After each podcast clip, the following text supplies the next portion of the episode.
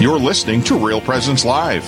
Now, back to more inspirational and uplifting stories and a look at the extraordinary things happening in our local area. Heard right here on the RPR Network. Welcome back to Real Presence Live. You're listening across the Real Presence Radio Network uh, from Fargo, North Dakota to all points from Rochester to Wyoming and Duluth and Superior, Wisconsin, and all points in between. Uh, we're just so blessed to have you with us here, uh, listening to Real Presence Live this morning. My name is Nathan Sather. I'm your host today, uh, joining you from the Fargo studio, which looks a little bit differently than the weather we've been having for most of the summer. A little more precipitation, which was a huge blessing for us. We're very thankful to the Lord for providing us with some moisture that falls from the sky. And we're also thankful to the Lord for providing us with our next guest here this morning. We're going to be joined by Father Charles Freebowl. He is at the Cathedral of Our Lady of the Rosary, an excellently named cathedral, by the way, uh, in Duluth, Minnesota. And he's going to talk to us a little bit about some Catholic devotions and learning what they are. Father Charlie, welcome to Real Presence Live. Well, thank you for having me. Oh, well, it's a great blessing to have you here.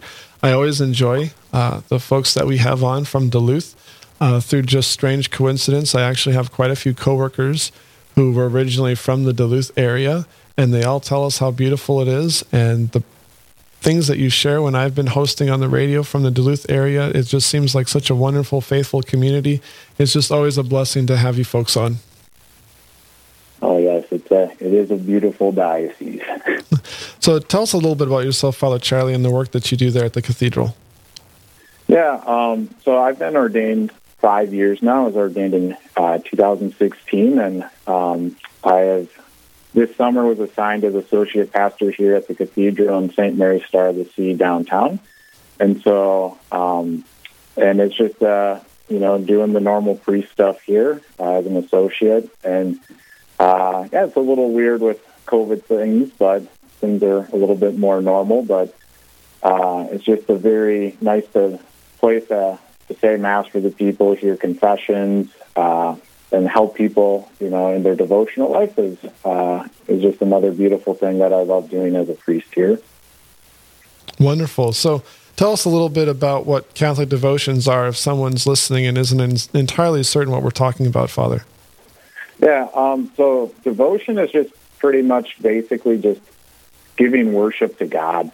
And so Catholic devotions are just those different ways that we can give uh, worship to God. And, you know, the greatest devotion of them all is, you know, Mass, but we also know other Catholic devotions that we have are, you know, like the Rosary that we can pray, um, uh, Stations of the Cross, which many are familiar with in Lent. Um, and the list can go on and on of, you know, just uh, different devotions that different groups have or devotions to saints. And they all, in the end, lead us uh, to that greater love and worship uh, to God. Uh, I'm, I'm always kind of interested in how things get started. Um, like, I know some devotions obviously are pretty obvious, like the uh, devotion for the Divine Mercy Chaplet comes from St. Mm-hmm. Faustina in Poland here, just, I mean, very recently in our own time. I mean, it's kind of strange for me to think about, but sometimes I'll think like St. Thomas Aquinas never prayed the Divine Mercy Chaplet, right? Or, you know, yeah. St. St. Thomas More never prayed the Divine Mercy Chaplet because it wasn't around. But you've mentioned some devotions that are, you know, kind of familiar to us. Do you know any of the history or background of some of those devotions, how they were started and where they came from?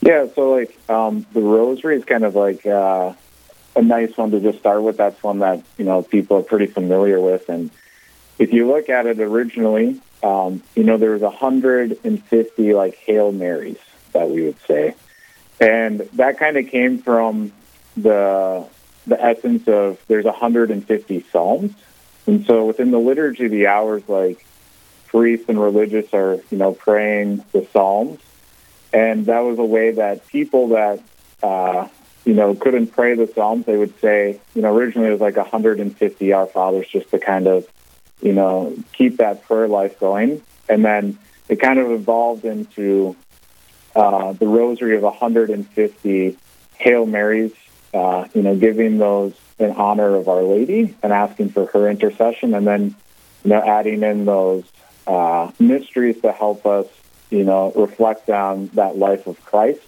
um, to bring us closer uh, into that aspect. So that's kind of like a basic way of how like the rosary got developed. But like you said, other things have come through, you know, mystics being revealed. Other things have naturally grown out of life, like, you know, trying to pray the Psalms but not having time and uh, involving into the rosary. So, so just to make sure I understood this right, I'm, I'm, I'm a student here as well. I'm learning things. So the, if I understood you correctly, the liturgy of the hours, the way priests and mm-hmm. religious mm-hmm. are supposed to pray each day, including the Psalms, the rosary was a way in which to be mindful that we're praying this prayer as a truncated way of remembering the Psalms as well. Did, did I understand that right? Yeah, that's like originally how it uh, how it involved because um, it's not necessarily that you're praying the Psalms, but it's a reminder of like that scriptural uh, basis that we have, and um, there's that 150 psalms, so it's like a nice, easy number to uh, replicate. Sure. So, so I, I, can already hear the conversations I'm going to have with my kids. So, uh, the the rosary, in a, in a certain sense, the the three original um, sets of mysteries are a shorter way of praying the 150 Psalms. So we should be happy praying the Rosary as opposed to my kids now who only want to pray one decade of the Rosary as a short way of praying the Rosary. Is, is that a, is that a fair analogy? Yeah, yeah. Um, you know, and we don't all have time to pray all the mysteries, but uh, you know, it is like a beautiful way just to, to remind ourselves that I think there's always like hidden uh, things behind what we do. Um, and so, uh, you know, it's like, yeah, it could be even more, you know, longer because to pray 150 psalms is long, but to pray 150 Hail Marys is a lot shorter. and and like in your own life as a priest, I'm sure you've been blessed by certain devotions or doing devotions. Can you share with us just a little bit of how they help you to grow in deeper love and communion with Jesus? Yeah, I think for me, uh, you know, devotions are just a beautiful way that, you know, they reflect different mysteries of our faith. And different things help me in different times of my life. Um, so sometimes, you know, the rosary is my main thing. Sometimes, like you said, Divine Mercy Chaplet. Other times it's just, you know, praying to the angels, the saints, um, and, you know, the Sacred Heart and the Immaculate Heart of Mary have been big devotions of me just helping me experience that mercy and love of God. And are there are there ways in which you you you do that at different times? Like you mentioned, sometimes you like the rosary, sometimes you like this. Is this yeah. just the prompting of the Spirit, or how are you guided through these different devotions, Father? Yeah, sometimes it's that, and other times um, I kind of try to focus on. There's like a tradition of you know each day having a little different aspect, and each month having a different aspect. So, um, you know, the weekdays are kind of uh, kind of a nice thing where I can kind of focus more on something, and then also just those monthly things. And and for those of us, maybe like myself, who aren't entirely certain what you mean by the rotation of daily and monthly devotions, what what exactly are those, Father? I'm very interested. Oh yeah, so so Sundays are you know the resurrection, you know, just like Easter, and then Mondays are kind of set aside for you know the Holy Spirit, praying for the souls in purgatory, uh, Tuesdays for the Holy Angels. Uh, Wednesdays for St. Joseph, which, you know, a lot of people, since it's the year of St. Joseph, have come to realize that, you know, there's a day set aside for him. Um, Thursday is uh, for the Blessed Sacrament, the Eucharist. Um, Friday for the Passion of Christ and Sacred Heart. And then Saturday, the Blessed Virgin and her Immaculate Heart. And so are there like prayers associated with this, or how is that, you know, yeah, practically so, lived out for people? Yeah, so you know, different people have different devotions to different things. So, um, like Saint Joseph is on Wednesdays, and so that's like one that um, you know this year people have been finding out that there's a lot of different devotions to Saint Joseph. There's a lot of different prayers, and I think certain prayers and devotions are you know easier for certain people to enter in than other people, and so I think it's kind of you know, looking around of, you know, which ones kind of speak to me on this this aspect. Oh, so so people can essentially use the um, I don't know if library is the right word, but the library of of the prayers and and things that we've been handed on by the saints in the church to kind of make our own prayer life correspond to these seven uh, different mm-hmm. daily events or, or people that we can celebrate and, and unite ourselves with. Did I, did I get that pretty close? Yeah, yeah, that's good. Um, yeah, because, you know, I mean, we even look at like, you know, the spiritual life of, um, of like the different religious orders, you know, like the Passionists are going to, you know, be more uh, things to do with the passion. And so they might, you know, like on a Saturday be more drawn to Our Lady of Sorrows, where, you know, a normal person, you know, they might have more of a affinity to another patron of Our Lady and maybe the Immaculate Heart. So there's going to be kind of different uh, longings for different devotions. You know, even with Our Lady, there's so many different titles. Well, this is one of the things I think is really beautiful about being Catholic um, you know, I'm learning so much myself here talking to you today. Um, oftentimes, I think we forget as Catholics, and I certainly think the culture doesn't realize this when they look at us, that there's so much freedom in Catholicism. It's not so regimented like you have to do this, you have to do that. The church is basically just like train tracks. And as long as we stay on the train tracks, the church is like, hey, you can go whatever direction you want to. If you prefer this kind of devotion or you prefer this way of honoring St. Joseph, just go ahead and do it. It's almost uh, overwhelming just how much freedom we have uh, in Catholicism in those ways. You know, as long as we maintain the magisterial teaching of the church to become authentically uh, the people that God wants us to be. And so we'll touch on that a little bit more as we come back on the other side of the break, talking to Father Charlie uh, from uh, the cathedral there in Duluth, talking about devotions. And you're listening to Real Presence Live across the Real Presence Radio Network.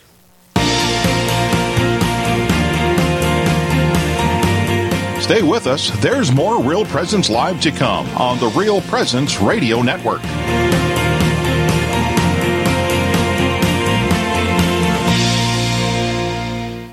SJ Machine, proudly named after and dedicated to St. Joseph, provides quality machining and induction heat treating to a variety of industries. Just as St. Joseph worked diligently to meet his family's needs, SJ Machine strives to understand and meet your production needs. Prototype to production, working together toward success. SJ Machine can be reached at 701 347 0155 and are a proud supporter of the Real Presence Radio Network. Choose the number one nursing program in the nation, the University of Mary. Of more than 2,000 nursing programs nationwide, Mary is ranked number one by the National Benchmarking Service Mountain Measurement. 100% of our graduates pass their certification on the first try, and eligible nursing students receive their senior year of tuition free.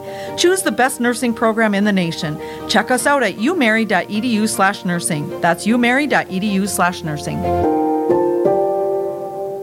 From that first moment of our earthly lives in our mother's womb, uh, God blesses us with His personal messenger, His, His guardian angel, who will be with us for the rest of our earthly lives, whether we live a day or a hundred years. It, it, that's relative, but what we know and to be true is that these angels, our guardians, our protectors, are uh, divinely uh, gifted to each of us. And uh, what a blessing. I mean, it, it's almost hard to put into words what it should mean to any of us to have this personal guardian angel for the entire duration of our earthly lives.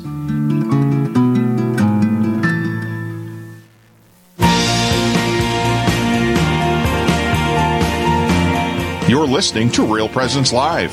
Now, back to more inspirational and uplifting stories and a look at the extraordinary things happening in our local area. Heard right here on the RPR Network. Welcome back to Real Presence Live. You're listening across the Real Presence Radio Network.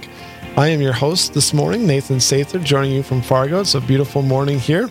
And uh, I was just talking here with Father Charlie about some Catholic devotions, and I mentioned a little bit about the freedom that we have in Catholicism as Father Charlie was guiding us here into learning more about devotions to not become you know a certain kind of Christian, but become the Christian that God authentically wants us to be. And I ran out of time there towards the end, but I was going to mention that I enjoy reading conversion stories, and there was a conversion story of a woman uh, who was a in a Presbyterian background, and she was doing missionary work in South uh, America. I don't remember if it was Brazil or Peru or exactly where they were.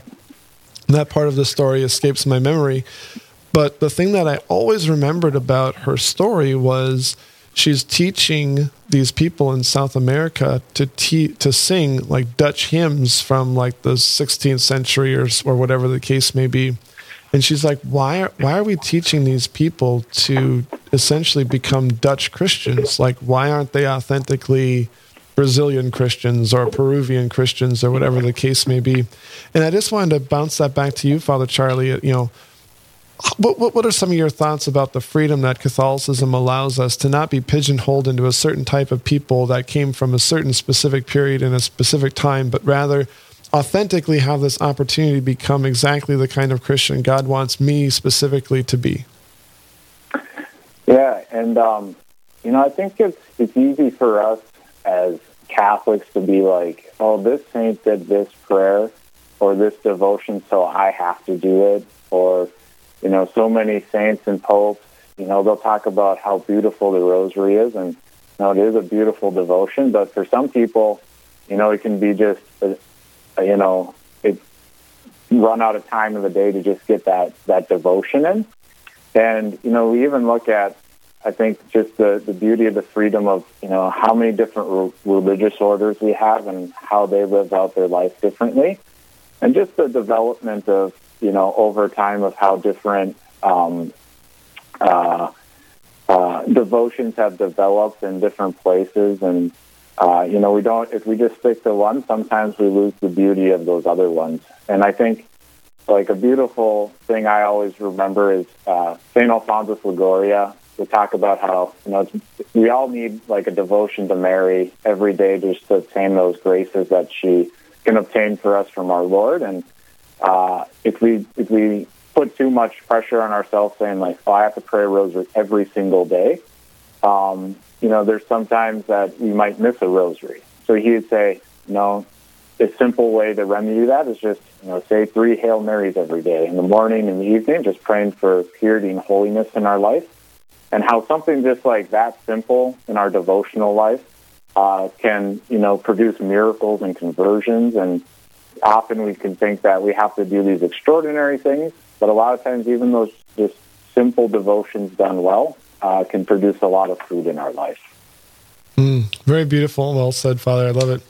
Uh, you did mention a little bit about devotions being able to not just go through the days, but even um, over the course of different months have different devotions and whatnot. Uh, can you share a little bit about that with us as well? I'm, I'm very intrigued. Yeah, so traditionally, like the different months have different devotions uh, placed on them, and it usually had to do with, uh, you know, maybe there was a feast day that month dealing with that or something else. And so throughout the year, there's, uh, you know, if you look up on the internet, you can find it just like Catholic months. Sometimes like calendars will say like, you know, June, the Sacred Heart of Jesus. Uh, May, the month of Mary uh, October, the Holy Rosary, November, the Poor Souls in Purgatory, uh, and so on and so forth. And it's just a way to remind ourselves that you know this this is a month that we can help grow in our devotion to that aspect of our faith, and to allow that to, to feed us. Yeah, I'm laughing at myself because when you mentioned that, like our family every November we we got one of the deacons in our diocese gave us a little book one year, um, something like prayer prayer for the holy souls or something like that, and you take it mm-hmm. one day. It's got thirty different little sections in it, one for each day, and we pray that as a family in November. And I never even really thought of it as being like our monthly devotion. But some of the things you mentioned, I was familiar with. I just had no idea I was familiar with them. It was kind of uh, embarrassing, actually. No, no, it's. Uh, I think a lot of people, you know, it's just kind of a thing that's been lost. But sometimes we're doing these things without even realizing them because they're just kind of, you know, ingrained into that Catholic culture. So, like you said, you know, November because of All Souls Day. Um, you know, we just get reminded over and over to pray for the souls in purgatory. Um, even though we don't say, you know, this is the month of the poor souls, we don't hear that, uh, but it's just a thing that we just naturally do. Right. Yeah. Beautiful. Now we're almost done with August, so I'll I'll pass on August if you don't mind. What what's the upcoming one for September? I'm curious. Oh, so September is Our Lady of Sorrows. Um, her feast day is uh, September 15th. And so it's kind of amongst, uh, you know, sometimes we think like sorrow and it's bad. um, but if we remember the prophecy of Simeon when he was speaking to Our Lady, you know, he said that her heart would be pierced, so like the heart of many uh, would be revealed. And so uh, the month of September is a beautiful time to just uh, build a relationship with Our Lady of Sorrows. And she has that beautiful ability when we uh, build that relationship with her to uh, to help reveal those inner longings of our heart. Sometimes, you know, it's revealing those places that help us to grow in love with God. Sometimes it's revealing, you know, hurts and wounds in our life that, you know, cause us not to move forward so that we can find healing for those. Yeah. And, uh, And, uh, oh, I'm sorry. Go ahead. Go ahead, Father. oh, you, you can go. Oh no, no. By all means, please. I didn't mean to be rude. Yeah, and and um, and I think like if there's traditionally seven sorrows of Our Lady.